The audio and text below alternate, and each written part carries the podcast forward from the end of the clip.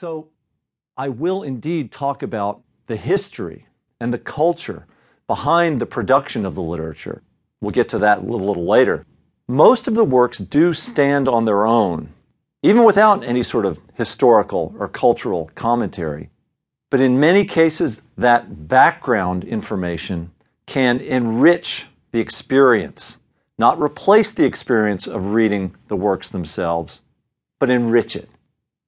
Our focus throughout will be on the works themselves.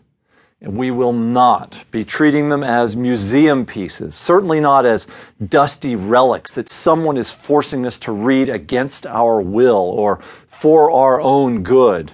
That sort of force feeding is hard to avoid sometimes in the conventional classroom, and it's a sure way to kill even the best literature.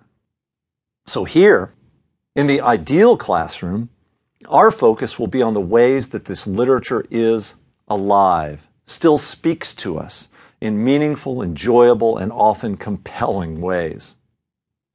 Now, that should not be a hard sell, at least if the continuing popularity of these works is any indication.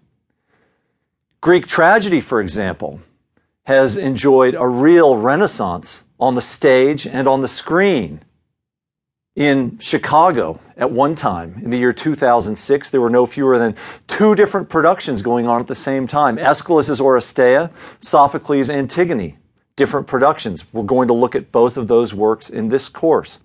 At the same time in New York, there was a version of Aeschylus' tragedy, Seven Against Thebes, done with a rap score. Even Homer's epics, not dramas themselves, are being brought to the stage a version of Homer's Odyssey in London used his many travels and adventures to comment on issues of immigration.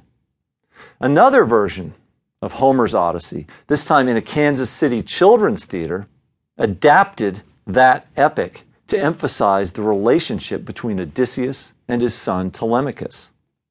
Staying with the Odyssey, in 2000, 2001, there were no fewer than three movies playing at the same time, all of them based on that Homeric epic. O Brother, Where Art Thou, that explicitly acknowledged Homer. Cold Mountain, about a Civil War deserter trying to make his way back home through many trials and tribulations.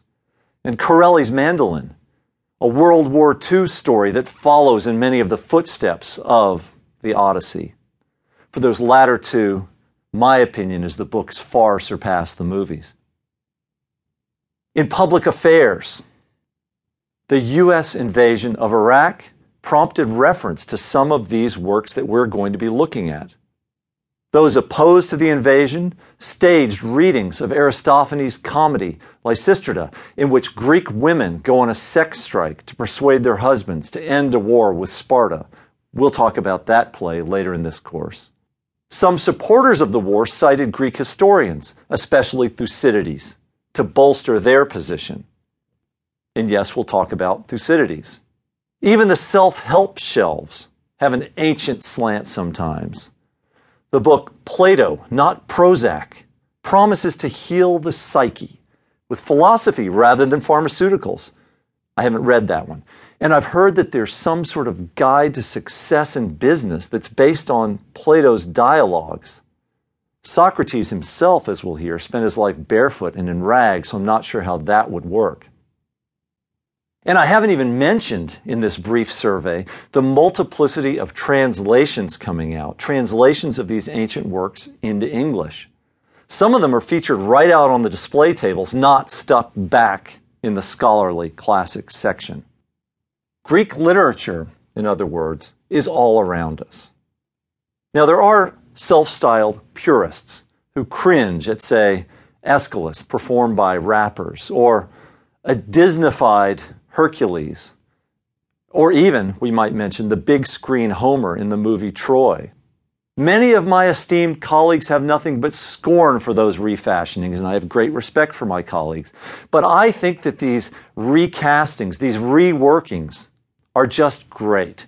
They speak to the ongoing vitality of these works, to their adaptability. I don't necessarily enjoy watching all of them